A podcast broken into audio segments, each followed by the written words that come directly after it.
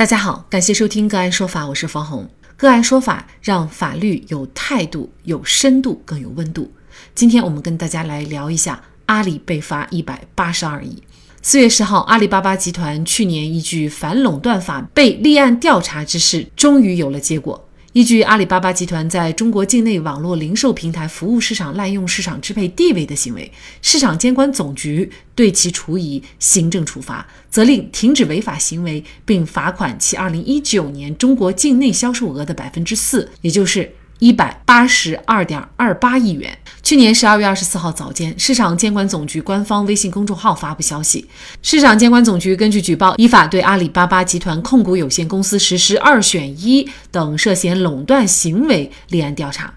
那么这个二选一作何理解？有分析人士推测，事实上很简单，淘宝、天猫的运营模式就是，商家在天猫或者淘宝注册了店铺，就不能在京东再注册这个店铺。据猜测，这是阿里巴巴被涉嫌垄断的最大罪名。对此，阿里巴巴回应称，对这一处罚，他们诚恳接受，坚决服从，将强化依法经营，进一步加强合规体系建设，立足创新发展，更好履行社会责任。那么，阿里的垄断行为对于市场和消费者的危害具体是什么？被罚一百八十二亿，这种处罚是轻了还是重了？这是否意味着国家下一步将会对各垄断行业进行更为严厉的监管？那么，就这相关的法律问题，今天呢，我们就邀请北京市京都律师事务所合伙人，专注于国内复杂的商业交易和争议解决以及投融资金融领域法律服务的任世宇律师，和我们一起来聊一下。任律师您好。哎，你好，汪红。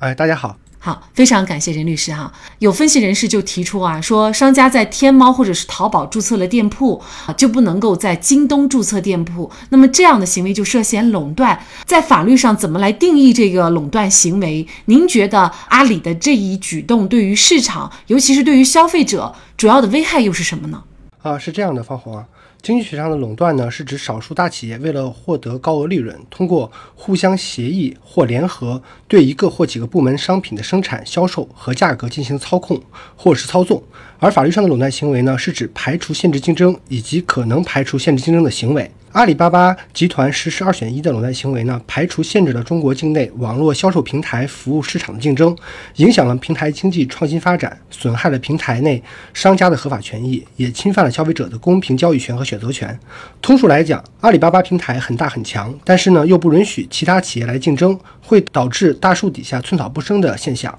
而这一点是政府、其他同类企业、消费者都不愿意看到的。具体到我们每一个消费者来说，也就是说，在我们购买东西的时候，可能就没有办法货比三家，这个价格呢，可能也会相对较高。这个应该是对咱们一个直接的影响哈。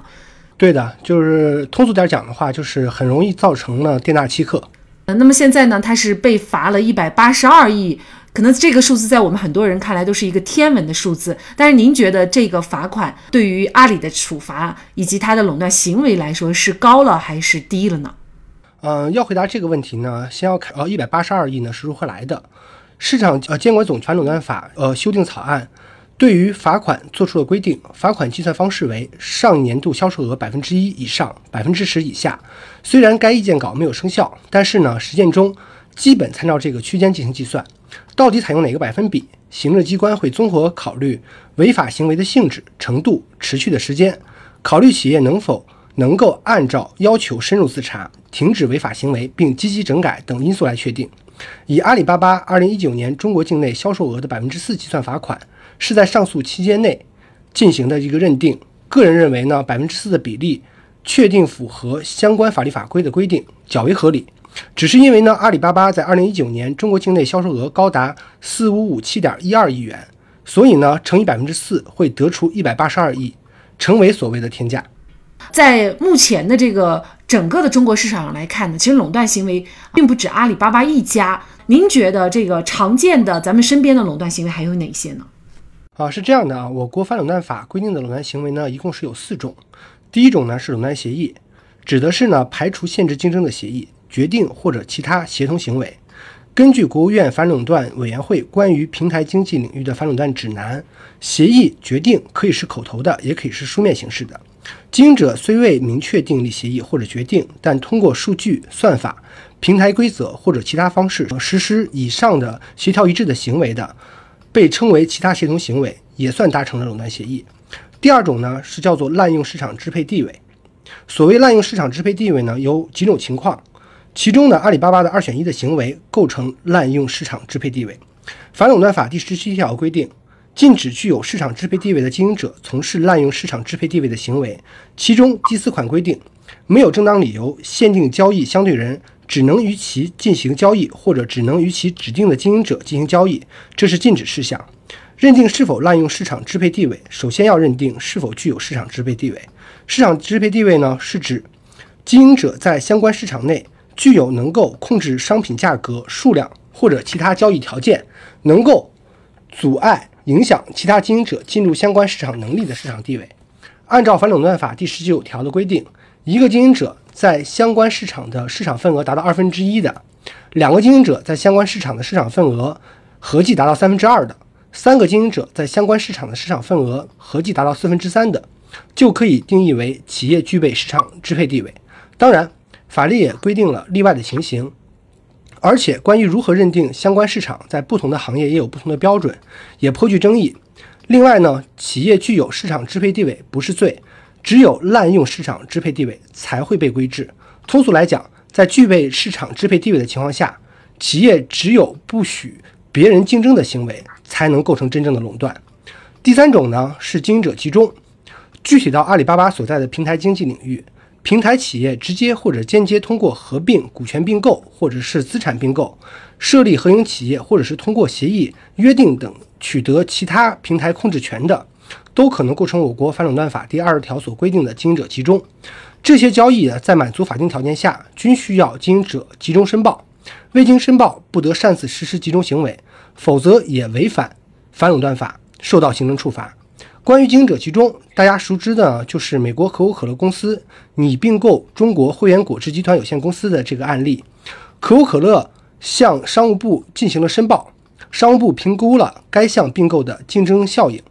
认为拟并购项目可能产生排除、限制果汁市场竞争、抑制果汁市场创新、挤压中小果汁生产企业生存空间的反竞争效果，最终禁止了此项并购。第四种呢是滥用行政权力排除限制竞争。前面介绍的垄断行为主要规制的是企业，这条主要规制的对象是行政机关和公共事务组织。具体法条规定在反垄断法第三十二条，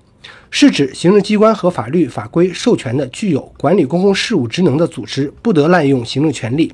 限定或者变相限定单位或者个人经营、购买、使用其指定的经营者提供的商品。比如某市行政机关通过下发文件的方式，要求高层建筑太阳能热水器系统应用产品从太阳能协会推荐的入围企业中选取，用行政权力划定了商品范围，就是一种典型的滥用行政权力排除限制竞争的行为。嗯，那么这一次市场监管总局对于阿里巴巴的这个处罚，是否意味着就是可能国家下一步将对各个垄断行业会进行更为严厉的监管呢？啊，是这样的啊，巨头企业或者说具有市场支配地位的企业，可以根据自己的需求，来对产品的价格、销售模式以及运作方式进行调整和改变。因为没有外部强力竞争对手的限制后，他们将会有更多的可运作的空间。在这个时候，如果没有外部的监管入局，很难对这些巨头企业进行管制。因此，我国对于巨头企业的规制思路，已由此前较为宽松的包容审慎，转变为。较为严格的强监管，